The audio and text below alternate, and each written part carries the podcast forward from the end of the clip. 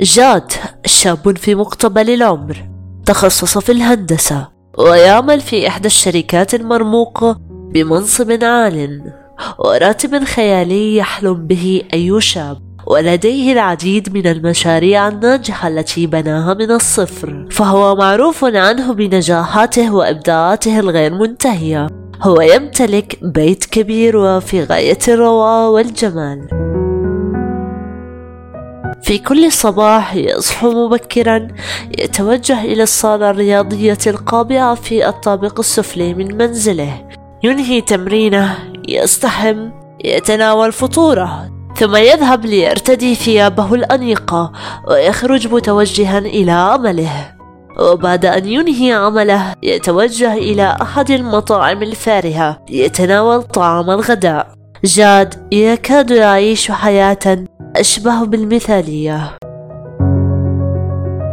أما تيم فمنذ صغره يحب الأزياء وكل ما يتعلق بالموضة ولطالما كان يطمح لأن يكون أحد عارضي الأزياء الأكثر شهرة في بلدته فقد بدأ مبكرا في هذا المجال بحيث أنه تبع نظام غذائي صحي منذ نعومة أظفاره ومارس الرياضة بشكل مستمر حتى نجح في تحقيق ما يصبو إليه.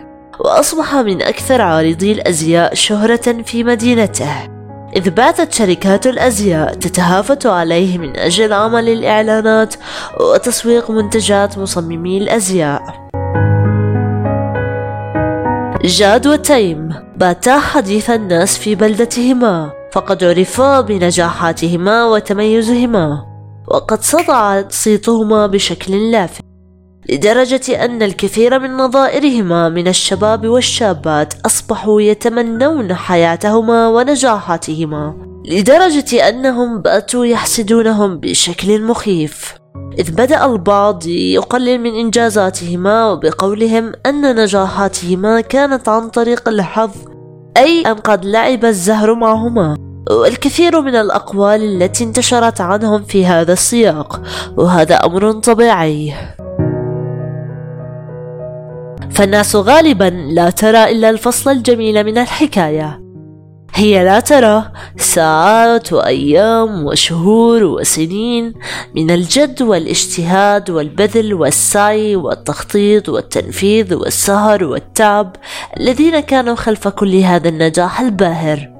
فدائما خلف كل فصل جميل من الحكاية. يكون هناك فصل مليء بالمتاعب والمشاكل والمصائب وطريق وعرة تحتاج إلى الكثير من العمل من أجل تمهيدها للوصول إلى وجهتك المبتغاة. حأترك لكم رابط المقال اللي كتبته في الموضوع في ال description box. بتمنى الحلقة التامنة من شاهد بودكاست إنها نالت إعجابكم.